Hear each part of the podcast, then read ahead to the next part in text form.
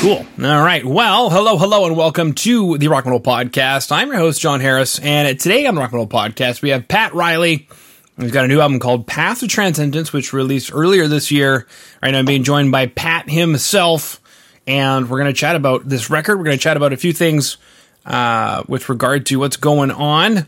Pat, What's up? What's going on? Uh, so remember, it was actually released 2020. That's right. It, you know what's funny? I, I have written down January 3rd, 2020, and oddly enough, maybe I don't know what year it is anymore, Pat. Uh, I'm I'm right there with you, man. I try to forget about time anyway. That'd be a really good, that's a good path of transcendence. You just forget about time because time, is it even real, Pat? Uh, honestly, I think time is just a, a way that we measure interactions with the world around us. Um, you know, we all get older, and we wish we didn't. So if you focus on time too much, it's gonna probably just add to your stress.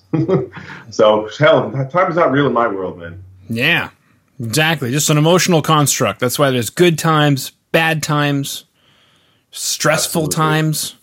Oh, there's so many types of times, man. so many types of times. Mm-hmm. Drunk times, high times, whatever you want to call it. High times. It's a magazine too. There you go. Mm-hmm. Exactly. A successful one, even at that. Absolutely.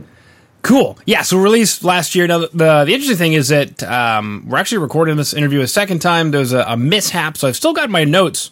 Uh, you know, from the last time that we chatted, there's so many cool things that I remember chatting about with you, Pat. Um, for example, that the Kickstarter part of it. Right. The Kickstarter part of it. I don't even remember what gave me the idea to do that. I think I was just like seeing, oh, other bands are doing it, you know, even if it's not successful, like, like there's nothing to lose. I have nothing to lose by trying. So I did try, and uh, I like to always put in uh, a good amount of effort and work. You know, I have some editing, video editing skills. I got some decent camera gear, microphones, and not that I made a crazy video, but I try to be as professional as possible. And uh, it ended up being a great success, way beyond what I had imagined it would be. Was it Uh, was it easier to come across as professional than you thought? Not really. Um, I got. I think I have some a good amount of life experience and and even just working jobs to, to to know what it is to present yourself as a professional and not somebody that's just kind of like, you know, hacking it behind the scenes and trying to skate skate by with the bare minimum. So it, it, it wasn't tough. It came natural to me. I think. Cool. Yeah, I didn't see anything unprofessional in the Kickstarter when I when I went to the website, and uh, you definitely were able to get quite a bit of coin in, which I'm sure helped a lot. It helped a lot. Um, I it wasn't enough to fully fund everything I did, but it was definitely enough to probably at least fund about seventy five percent of it. So uh, obviously, you know that's always a big help. Music music is not cheap. Recording is not cheap. Uh, having to put in practice time and, and all that stuff. You know, if you're not working, like you know, you got to have money to, to recuperate those times that you're not working. It's very true, very true. And I mean, seventy five percent. That ain't bad. No, man, it was again, it was it was, it was a surprise, and it was uh, I ended up getting more than I had wanted. I think I I think I my pledge goal was five thousand. I think I ended up getting like seventy. I I, I might be totally wrong. Like I get t- time is is just an illusion to me. I don't remember. I think it was five thousand that I wanted, and I ended up getting like a little more than like sixty five or seven thousand. Either that or, or it was way lower, and I'm forgetting the number. But either way, I got more than I asked for. Either way, I think that's uh, you know taking a I don't know a risk. Would you consider it a risk? Taking a risk uh, paid off. Uh, it's a minor risk. Yeah, and I don't have to pay anything if I don't get it. Um, maybe it's a little embarrassing, I guess, if you don't if you try to put yourself out there for money and then realize that nobody cares enough to give you anything. Yeah.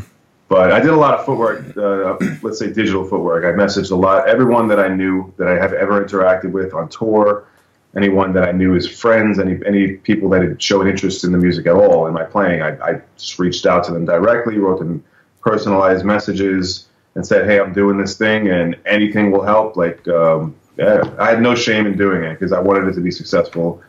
And again, I wasn't just trying to be lazy and, and hack it behind the scenes. I wanted to fully pursue what I was trying to do, and I think if I didn't do that, forget it. It would have not worked out at all. Mm-hmm. Yeah, when it's 115 backers, that's actually not that much. It doesn't take that many backers. I mean, it's a lot of backers. I'm not trying to say that you know, like you know, it's small time or whatever. But I mean, for the amount of money that you made, I would, for some reason, in my mind, think you know, most people are willing to chip in a dollar, so you've got to have, I don't know, a couple thousand backers, but only 115. I mean, that's incredible. Those guys gave a lot of money. Yeah, there was there was a couple of uh, rewards that I had. One of them was a guitar, which was I, I forget what the what the pledge required was. I think it was fifteen hundred or two grand for that alone. Mm-hmm. It was a high end guitar. Somebody bought it. Somebody wanted it. Wow. So uh, that was great. And then there was some some good T-shirts, CD bundles, and uh, you know sh- what everyone's doing. You know, social media shout outs, all those things. And some people, um, a lot of people that were friends or even acquaintances or friends of friends, they pledged with no reward. So there was a lot of that going on. People that were just giving for the sake of giving. You know, like. And I do the same thing when I see people, people doing stuff, and if I believe in anything they're doing, like I have no problem just throwing some money, and I don't care about the reward. I just want to support because music is unfortunately heavily based on fan support or just artist support in general. Mm-hmm. So I think that's a big deal, man. Yeah. Did that change anything for you when you were working on the record, knowing that there was so much support? Uh, what it really did was pressure me to finish in a timely manner because I had uh, estimated that the release that everyone would get their stuff by December, mm-hmm. or that it would be done by then. So, in the back of my mind, while I was recording and doing everything, I, I I and I'm like this with everything. I like to be on time. When I'm when I say I'm going to be somewhere, I want to be there. If I say I'm going to do something, I want to do it by the date that I said I'm going to do it. So that was constantly on my mind, and it helped. I like I like being on on a timeline, on a on a on a, a goal budget. You know. Yeah. Well, you showed up for this interview on time, so I believe you, Pat. well, I can thank uh, Google for that. I actually had no idea the interview was today, and then I got a reminder on my phone that it starts in 30 minutes. I'm like, oh. So yeah, because my memory is terrible. Yeah. Perfect. Now, actually, kind of an interesting thing. I'm, I'm on the Kickstarter page. I'm seeing a couple different um, pictures of you with a couple of different guitars. I'm noticing some similarities between at least the two that I see and some differences. Um, are you a maple fretboard kind of guy? Definitely. I have evolved from, I guess, ebony. I used to love ebony boards, and now I'm a I'm kind of really like set on maple. I always I always end up loving the maple fretboard over everything else. So, so yeah, I, I guess I am a maple guy. Maple guy. I'm, I'm curious, what does it do? What's the difference between an ebony fretboard and a maple fretboard? What What's the difference? Um, so tonality wise, maple has definitely got a little more upper mid range and highs. Cuts through the mix a lot better. The guitars tend to be very, I don't know how to describe it, snappy and piercing in a way. Um, the tone just comes through a, lo- lot more clear. Um, where maple, uh, where ebony is a little more on the smooth side. Uh, it's not as sharp in the tones. Like if you pictured like an EQ, I think the ebony, like in the in the mid to highs, would be a little bit more subdued. Maybe there'd be a little more bass response in ebony. Uh, maple is just like cuts through everything like a knife. That's why I love it, wow. and it feels nice too. Yeah. Mm-hmm. Yeah. Is there because ebony you don't have to maintain at all, correct? Um, I've always maintained all my fretboards the same way. When I change strings, I, I clean it because my, my sweat is very corrosive, and I play the guitars so much that they're like I just get grime all over everything. So I'm not sure. You might be right about that. Um, but I lemon oil my boards regardless. Every time I change strings, I clean it. Okay. Uh, yeah, because I'd heard with maple, there's like a, a, sealant on it, and you have to either maintain that or just know that eventually the sealant's going to come off, something like that. Hmm. Well, there's definitely some guitars that have lacquered maple, okay, like a shiny coat, which I don't like because it's kind of sticky.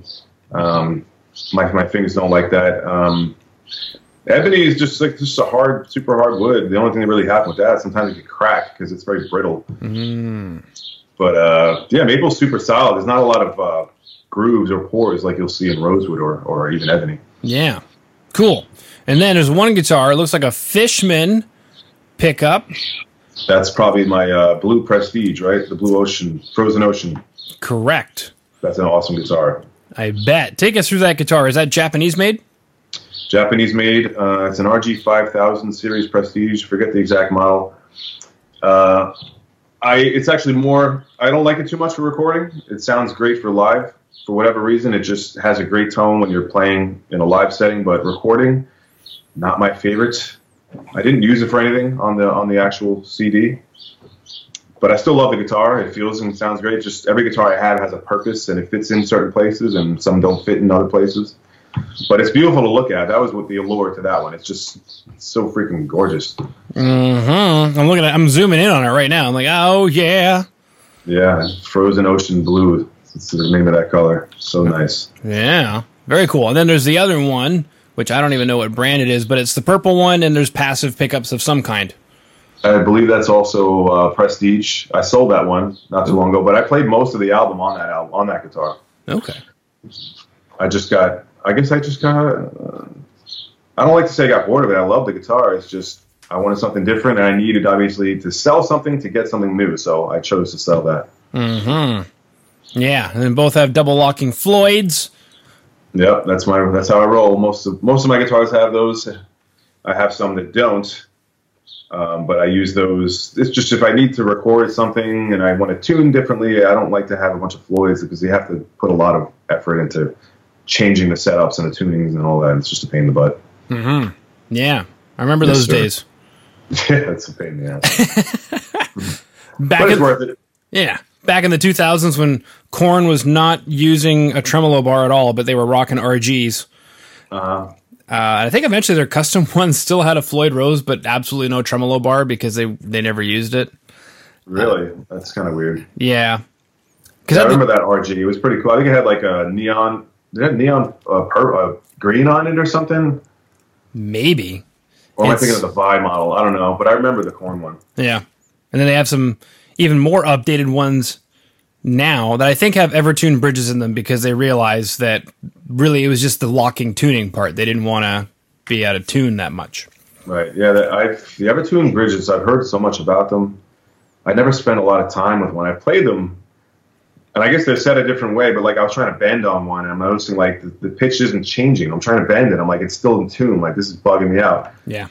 And somebody's like, you could change that. You could change that. Oh, I'm like, okay, well that's cool. Because if I couldn't, I'd be like, I would never want a version like this because I do a lot of bends. So Yeah. fucking me out, man. Yeah. They're expensive. I hate they're very expensive though. that too. It's, it's some kind of expensive voodoo. Yeah, man. But it's cool. A lot of people use them. I guess if you're sticking to one tuning, it's probably a really solid uh, choice to go with. That's what I've heard. Because Mm-hmm. As soon as I heard that you could like exactly as you said, bend a string and the note doesn't change, I was like, "That's voodoo. I don't want. I don't want any part of that." Yeah, it's so weird, man. Um, but yeah, I've chatted with a lot of people who swear by them, especially in the studio, because they stay in tune uh, really well. I guess that you mentioned, you know, kind of having like a recording guitar. What are you looking for then in a recording guitar, aside from, I guess, tuning stability or intonation stability?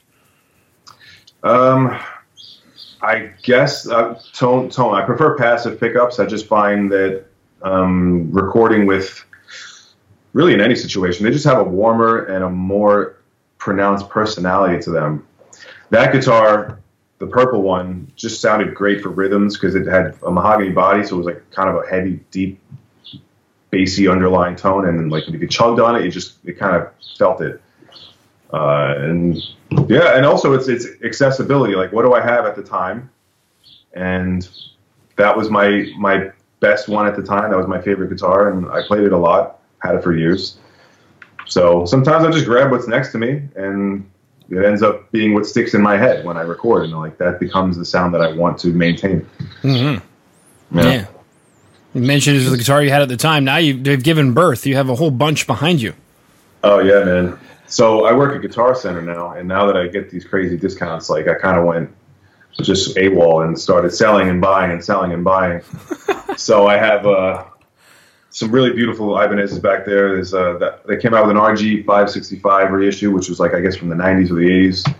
It's, it's this deep orange one back there, and uh, yeah, it's freaking awesome, man. And it was relatively cheap for a guitar coming from Japan. I think it retails for like a thousand bucks, but it feels like a prestige, which usually could be like fifteen, sixteen hundred. Mm-hmm. I'm looking it up right now.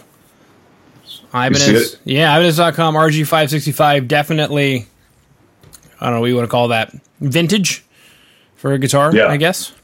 Yeah, That's cool. pretty awesome. Yeah. No, I dig the. Uh, I've always been a fan of the bridge humbucker and the neck single coil. That's kind of always been one of my big fans. I wish more guitars were like that. I agree, and ever since getting that one, that's what I'm, I'm kind of looking for that now. Um, because just having that single coil so close to the neck, it just adds like this really, in, this really distinct tone in that position.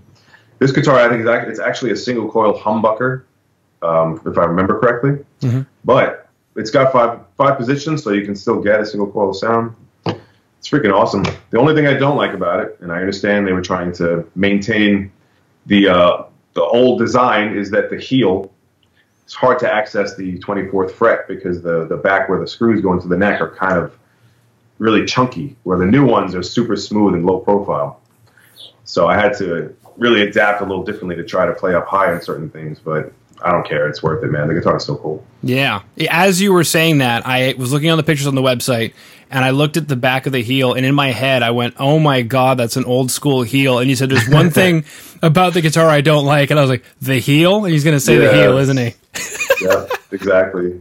But again, it's uh, whatever. It's it is what it is. It's it's it's true to the old design, and uh, the guitar is super cool, man. Mm-hmm. Yeah. Mm-hmm.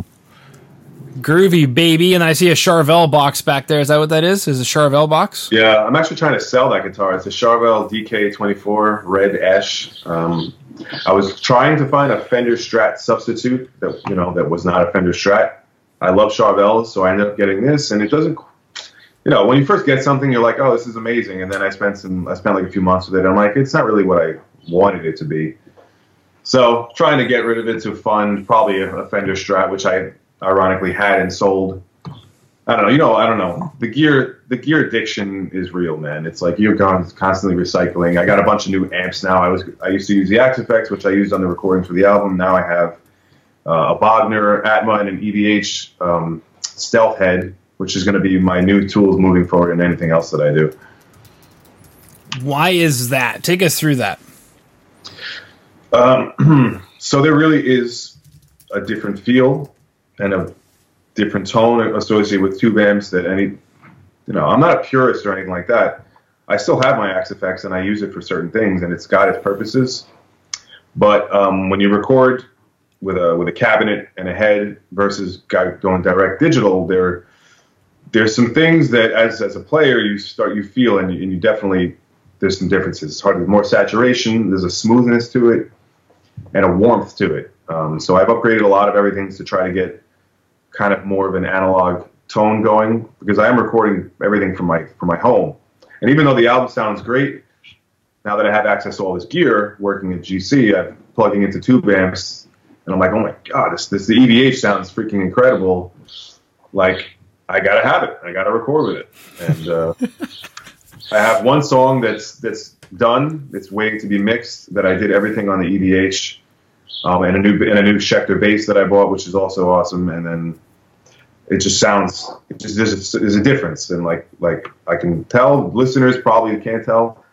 I probably can't tell if I'm listening to somebody else's song if they recorded on a tube amp or not, and that's why it's really you know the Axe-Fx is great, but there's something that I know is there, which I guess keeps me uh, satisfied in that way. mm-hmm. Back and forth. Yeah, it's it's it, there's always the back and forth battle between guy, you know, gearheads, guitar players versus digital versus analog tube. Like which one's better? Like the truth be told is like they all have their purpose. One's not better than the other one. I'll never say that tube is better than digital because I, I love them both. I guess it's just a stage in my in my life that I'm starting to go back towards tube. That's really all it is, man. yeah, I mean, funny story is I was watching a video where uh, Devin Townsend was mixing one of his most recent uh, records. Right. And he went down to the Armory in Vancouver, which is a legendary studio space. Everyone from ACDC to Nickelback has recorded there. Mm-hmm. And he just lined up every single amp and cab and microphone they had, which is a lot, and wow. recorded everything and reamped and did the whole bit and came back home with, you know, his real 5150, his real Mesa Boogie, whatever, his real everything. And he said that at the end of the day, when he was mixing, he couldn't get any of it to fit, so he reamped it through his Axe-Fx. That's amazing, and I believe it. I totally believe you have so much control over your tone with the with the fractal. And I, there's other stuff that you know I know the Kempers are good. There's a lot of stuff out there, but there's just so much going on in the Axe-Fx that you can make it fit. You know, if you, especially with reamping. Like if you have your your dry DI signal, the Axe-Fx can pretty much do whatever you need it to do. You know, Yeah. you really can. Exactly. Yeah, Cool. dude. You got the EVH there. You got the Bogner. Um, one of my favorite ones, actually, that just sounds like sex when you're playing through it. You don't even need an overdrive pedal in front of it. Is the uh, the EVH one that they uh, the EL34 version? That one I, I have not played out of that one. Is it a white Tolex? Is that the white one, It's or do they make a black one? Is gold? It's I think it's gold. Okay, yes, I've seen that one. Yeah, there's definitely a difference from 6L6 to the EL34. I love them both. Um, this thing is super, dude. I I don't even put the gain past like like six o'clock, um, and it's just so much gain. Like it's just, I and I prefer actually the Crunch channel. The cool thing about the Stealth is it's literally three amps inside of there, so every channel is a different circuitry, which is supposed to have a, like a different tone completely. So it's not just like clean distortion and more distortion. It's clean, which is supposed to be a Fender clean, Right. and then like a crunch distortion, uh, and then like the crazy balls to the wall EVH one that is just like sounds like EVH, like super saturated and brown sound type of thing. Mm-hmm. So yeah, and for the for the money, I think it's the best head out there, honestly. Yeah, they managed to do something. Um, take over take over the market, and whether you're using uh, a PV blockhead or their 6505 reissue, or you're onto the Fender stuff. I mean, it's it's all over every record in almost all genres now. Yeah, I don't know. The EVH name just managed to just completely control the market when it comes to high gain amps. It's amazing. Yeah. I agree. Sweet. So we've chatted about Kickstarter, Ibanez RG565s, Maple fretboards. Um, initially, we were starting to talk about Bogners, and then we moved into EVHs. Now, um, I know this happens a lot. For example, in metalcore, they'll do a 5150 for kind of like the low mid rumble, and then they'll bring in a Bogner for some of the more uh, higher end mid range and blend the two. Is that kind of what you're doing there? Interesting you say that. Actually, that's what I did with the fractal on the recording. I used the 5150 kind of as a bass underneath in the mix, which you can't really hear, but you can feel it. Yep. And then I used an, uh, an Engl Savage um, amp sim for the, the cut, you know, for the Yeah. for the pick attack and for the mid range. Um, the reason I got the Bogner is because so I'm a huge Evergrey fan, and I know they're they they mainly use Bogners. I um so I was like got of kind of got obsessed with the, the this little Bogner. It's an Atma, it's a smaller one. It's like 18 watts. I don't need anything crazy. It's in my you know it's in my home studio, and it just has this cre- this super creamy lead guitar sound, you know. And I have a TS an as Mini tube screamer that I got just to if I want to use it for rhythms. So I don't know if I would use it for blending. I'd probably use it more for leads, or there's something more bassy about the Bogner versus the EVH. So I can see the Bogner actually sitting better on the on the floor, the EVH being more the middle one, ironically. Okay.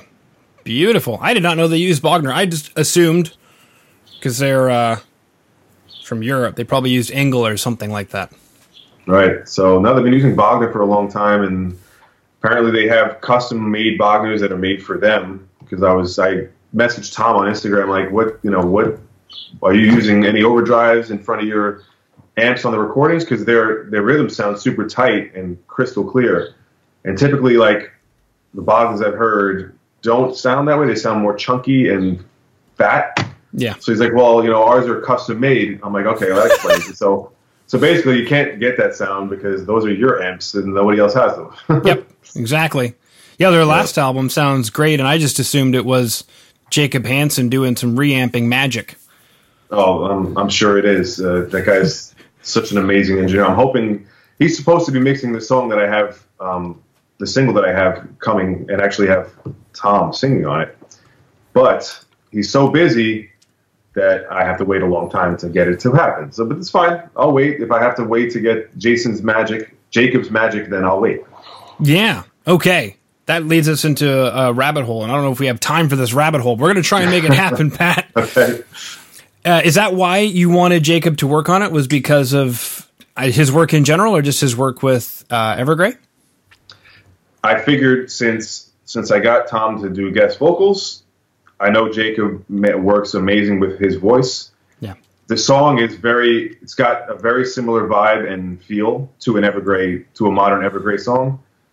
So I'm like, if anyone can make it sing and, and, and be, you know, the best it can be, I know it's Jacob. So that's why I definitely, you know, I'm, I'll wait it out for him. Like I can try to mix it myself and stuff and it'll probably come out sounding like a, a a decent, you know, enter, uh, what's I don't know what words to use. Like I can mix it; it'll sound okay, good enough for release, but it's not going to sound obviously like what Jacob Jacob can do. So mm-hmm. I'll wait it out.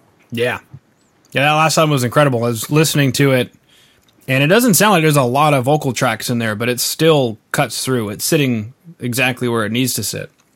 Yeah, it's hard to tell when it comes to his stuff. This everything is so finely tuned. Like it sounds simple, but not. It's very complex, the mixes, but they're crystal clear. Nothing is uh, drowning anything else out. There's no conflicts and freak. Everything is just perfect, you know? So it's amazing. Yeah. Beautiful. Okay. All right. So we chatted about Kickstarter, Ibanez RGs, Maple fretboards, EVH, and Bogner amps. Now we've talked about Jacob Hansen. Uh, last time around, I know we chatted about Superior Drummer and Axe-Fx, which we, we touched a bit on here. We even mm-hmm. chatted about Ernie Ball strings because at the time you had just a bajillion packages of Ernie Ball strings everywhere. I still got them. I just moved them. I'm trying to rearrange my space here. But yeah. Are you? It looks like just regular old slinkies down there, but do you use the Paradigm set at all? I don't. So I don't know. I don't. I know there's differences with strings, but for the amount of guitar that I play, I don't think any set of strings is going to last longer for me because my my fingers just corrode the strings quickly, or you know, the dead skin, all that nasty stuff. I got to clean my strings on every every use, and also like I, I don't need to spend double for a set of strings. I, mean, the Ernie Ball endorsement. The strings are whatever they are, they're cheap. I, I have been using these for 20 years or more, more like why do I need to change strings? Like I like the sound that I have. I don't need to. I have enough problems searching tones with amps and guitars. I don't need to get into string tone chasing. What's the point, dude? Like it's just too much, man. You got to cut it off somewhere. That's right. True story. Uh, I went to the guitar store to get some a set of strings. They didn't have what I wanted, and then there was. It's kind of funny. I always go for like an Ernie Ball something, and then I walk out with D'Addario because sometimes D'Addario is just kind of always there. Yeah. And um, so I tried, like, okay, I'll try these NYXLs. They cost more, but whatever. I'll try them. They're available. They, are in the gauge I want, blah, blah, blah. Put it yeah. on. Distinctly brighter than just like the regular XLs for sure. But then I ended up finding that I just turned down the treble on my amp. So I'm like, okay, so either way, we're ending up at the same spot. Yeah. Yeah. and you're paying more money for it. And did they last longer? Uh, I don't know. I just changed them a week or so ago. I mean, they they definitely sound brighter, I'll tell you that much. Um, but are they going to last longer? I'm waiting to see. Again, yeah. So I mean, although those aren't the, they're not stainless steel strings, are they? No, they're. Uh, they're nickel. Car- yeah, they're they're nickel plated, but they got a carbon core or something. Like Ernie Ball, I did too much research in this recently. Ernie Ball uses a tin core with uh, nickel plating. Okay. Uh, uh, but yeah, so the the metal compound is a little bit different, so they're not as bright as stainless steel, but they're approaching as bright as stainless steel. Yeah, I think stainless steel is a big mistake anyway because they kill your. If your frets are not stainless steel, you're going to destroy your frets way faster. Because you just, you know, stainless steel on nickel, you're, you're, you're just asking for your guitar to die. Your refret jobs, and I don't know what's the benefit of, like you said, if you want a brighter, just turn it up like a hair, like your your your your, your presence or your treble, like yeah. Yeah. yeah. I think it's a, it's a lot of it comes down to marketing, man. They just want to sell more strings, which is cool. But you know, you should see. Uh, uh, you know, you've seen it at my job. There there is just strings upon strings, and every brand has like seven different series of strings. Like, it, it's totally unnecessary. Like, if you whatever, but they're making money. Good for them. Like, they're great companies. Exactly. All right, cool. Well, Pat, thank you again for coming on to the show today. Thanks, man. Thanks for having me again. Good to see you again.